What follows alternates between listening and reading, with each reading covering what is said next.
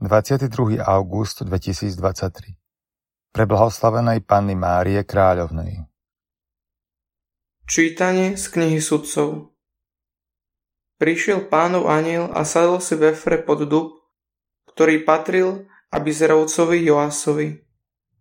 Jeho syn Gedeon práve mlátil a vial obilie na lise, aby ho zachránil pred Madiánčanmi. Pánov aniel sa mu zjavil a prihovoril sa mu. Pán s tebou, udatný muž. Gedeon mu odpovedal. Prepáč, pán môj, ak je pán s nami, prečo nás toto všetko postihlo? Kde sú všetky jeho divy, o ktorých rozprávali naši otcovia, keď hovorili? Pán nás vyviedol z Egypta. Teraz nás pán opustil a vydal do rúk Madiánčanov.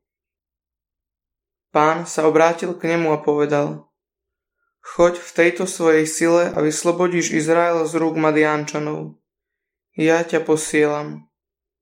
On mu odvetil Prosím, pane, a čím vyslobodím Izrael? Veď moja rodina je najbiednejšia v Manasesovi a ja som najmenší v dome svojho otca. A pán mu povedal Ja budem s tebou a Madiánčanov porazíš ako jedného muža. Gedeon vravel. Ak som našiel milosť v tvojich očiach, daj mi znamenie, že si to ty, čo so mnou hovoríš. Neodchádzaj odtiaľto, kým sa nevrátim k tebe. Prinesiem obetný dar a predložím ti ho. On odvetil. Budem čakať, kým neprídeš. Gedeon odišiel, pripravil kozliatku a zefy múky, nekvasené chleby. Meso dal do košíka, mesovú polievku nalial do hrnca a všetko zanieslo pod dub a predložil mu to. Boží aniel mu povedal, vezmi meso i nekvasené chleby a polož to na tamtú skalu a polievku vylej na to. Keď to urobil, pánov aniel vystrel koniec palice, čo držal v ruke a dotkol sa mesa a nekvasených chlebov v tom vyšľahol zo skaly oheň a strávil meso i nekvasené chleby. Pánov aniel mu však zmizol z očí. Keď Gedeon videl, že to bol pánov aniel, zvolal. Beda mi, pane Bože, pánovho aniela som videl z tváre do tváre. Ale pán mu povedal, pokoj s tebou, neboj sa, nezomrieš. Gedeon tam teda postavil pánovi oltár a nazval ho Pán je pokoj. Počuli sme Božie slovo.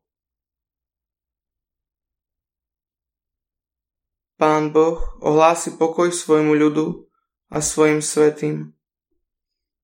Budem počúvať, čo povie Pán Boh. On ohlási pokoj svojmu ľudu a svojim svetým a tým, čo sa k nemu obracajú úprimne. Pán Boh ohlási pokoj svojmu ľudu a svojim svetým. Milosrdenstvo a vernosť sa stretnú navzájom. Spravodlivosť a pokoj sa poboskajú. Vernosť vyrastie zo zeme, spravodlivosť zhliadne z neba.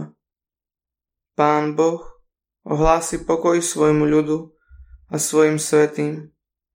Veď Pán dá požehnanie a svoje plody vydá naša zem. Pred ním bude kráčať spravodlivosť a po stopách jeho krokov spása. Pán Boh ohlási pokoj svojmu ľudu a svojim svetým. Čítanie zo svätého Evanielia podľa Matúša Ježiš povedal svojim učeníkom Veru hovorím vám, bohatý ťažko vojde do nebeského kráľovstva. Ba hovorím vám, ľahšie je ťave prejsť cez ucho ihly, ako boháčovi vojsť do Božieho kráľovstva.